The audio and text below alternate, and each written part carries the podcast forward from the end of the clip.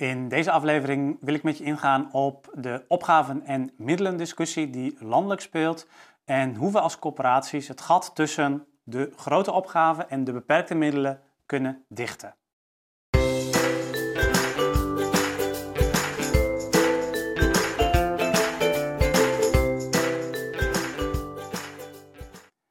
Als je kijkt naar de opgaven- en middelen discussie die landelijk speelt, eigenlijk sinds de zomer van 2020 al, uh, maar natuurlijk ook uh, nu weer in de kabinetsformatie, dan uh, zie je dat er een grote opgave is voor corporaties en dat er, een, ja, dat er te weinig financiële middelen zijn om die opgave helemaal in te vullen.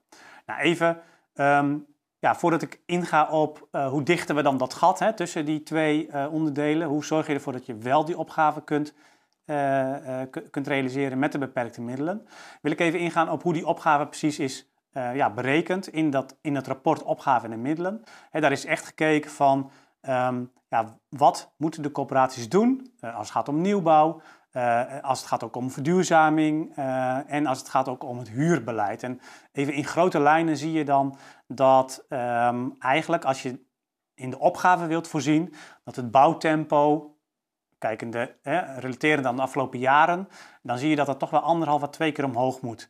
Um, je ziet ook dat uh, de investeringen in verduurzaming van de bestaande voorraad, dat die ook ja, geleidelijk aan uh, ten opzichte van uh, eh, 2018 moeten gaan verdubbelen ja, in 2035 uiteindelijk. Um, en dat gaat dan stapsgewijs omhoog. en je ziet in het huurbeleid dat daar eigenlijk als opgave is neergezet van hè, dat, dat zou je eigenlijk moeten doen om de, zaak ook betaalbaar te houden voor de mensen die erin wonen, zou je eigenlijk een inflatievolgend huurbeleid eh, moeten volgen. Dus dat is, dat is de opgave. Als je die opgave doorrekent, wat dat betekent voor uitgaven aan investeringen, uh, aan inkomsten aan de huurkant voor corporaties, um, en je kijkt naar de middelen die er nu zijn, en je kijkt dat ook in het licht van de randvoorwaarden die externe toezichthouders daar ook over stellen, hè, er zijn bepaalde normen waar je niet overheen mag, uh, dan is er een tekort van nou, minimaal zo'n 30 miljard euro. Uh, afhankelijk van hoe je het precies berekent. Um, maar uh, dat, dat is in ieder geval een groot tekort. Hè. Je kunt die opgave niet helemaal invullen. Nou, ik wil even helemaal los van alle discussie die je überhaupt over die opgave kunt hebben. Want sommigen zeggen, nou, die opgave is nog veel groter. Anderen zeggen van ja, leuk en aardig, maar zelfs als dat geld er wel zou zijn, zou je die opgave nog niet kunnen invullen. Omdat er bijvoorbeeld geen grondposities zijn, allerlei andere organisatorische redenen. Goed, um, dat even daar gelaten. Um, er is in ieder geval een gat tussen de opgave, de volksvestelijke opgave in Nederland voor corporaties aan de ene kant en aan de andere kant de financiële middelen die corporaties hebben. Um, nou zijn er uh, inmiddels ook uh, ja, scenario's uh, naar, de, naar, de, naar de Kamer gestuurd, of ook ter, onder, ja, ter, ter onderbouwing ook voor afspraken die straks in de formatie worden gemaakt voor een nieuw kabinet. Um, en er zitten al een aantal, onder, ja, aantal knoppen in waaraan je zou kunnen draaien om dat gat te verkleinen. Um, nou, eerlijk gezegd, die knoppen die daarin staan zijn uh, tamelijk uh, ja, fascinerend, zou ik bijna willen zeggen. Er zitten een aantal dingen in, die, dat zijn ook echt reële knoppen om aan te draaien. Maar er zit ook een aantal in ja, dat is niet zozeer een beleidsknop, maar meer een scenario van wat er zou kunnen gebeuren. Hè. Bijvoorbeeld, wat zou er gebeuren als de demografische ontwikkeling toch anders is? Hè, dan zou de doelgroep van de coöperaties kleiner kunnen zijn, zou groter kunnen zijn. Nou ja, dat betekent iets voor je opgave. Ja, dat is op zich interessant, maar dat is geen knop om, om aan te draaien. Um, er zijn ook een aantal uh, uh, oplossingen die daar gesuggereerd worden, die eigenlijk ingaan tegen de opgave. Hè. Dus er wordt bijvoorbeeld een, een scenario uitgerekend van wat nu als je toch de huur gaat verhogen.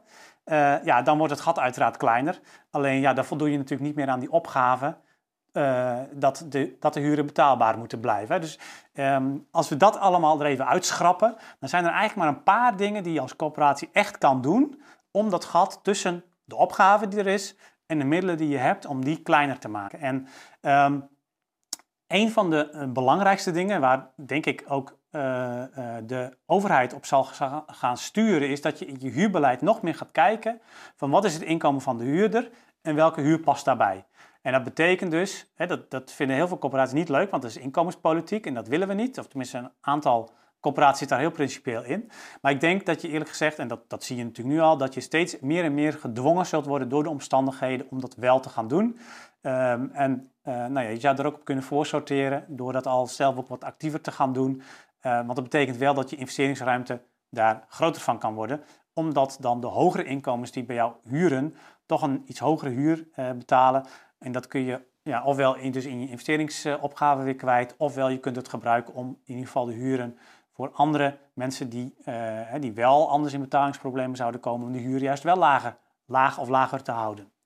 Um, dus dat is één ding wat, uh, wat, wat er kan en dat, wat ook denk ik steeds meer in regelgeving, wet en regelgeving door de Rijksoverheid zal worden opgedrongen.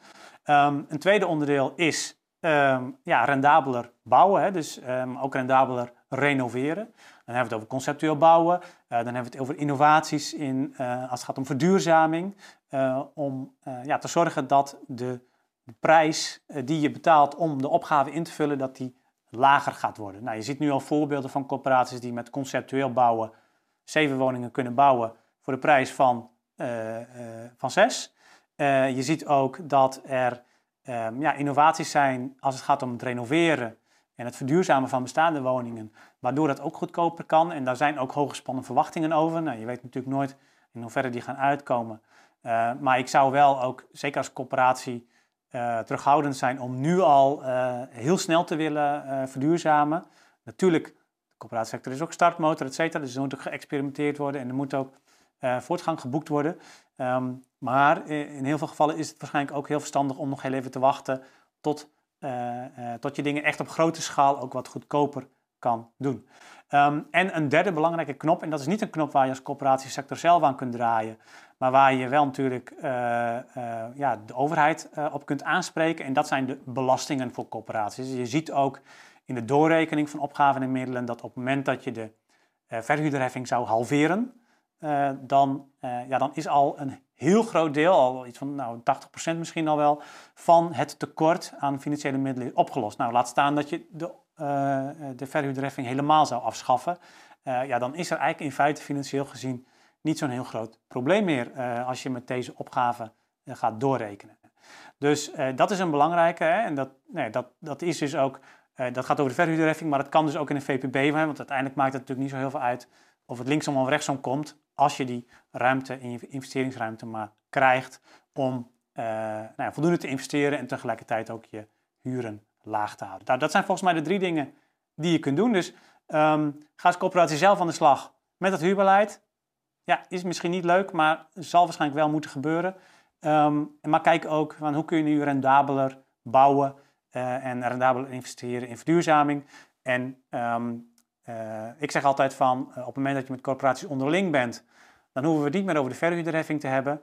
Maar als je met mensen van het ministerie spreekt of mensen uit de politiek, dan natuurlijk juist wel.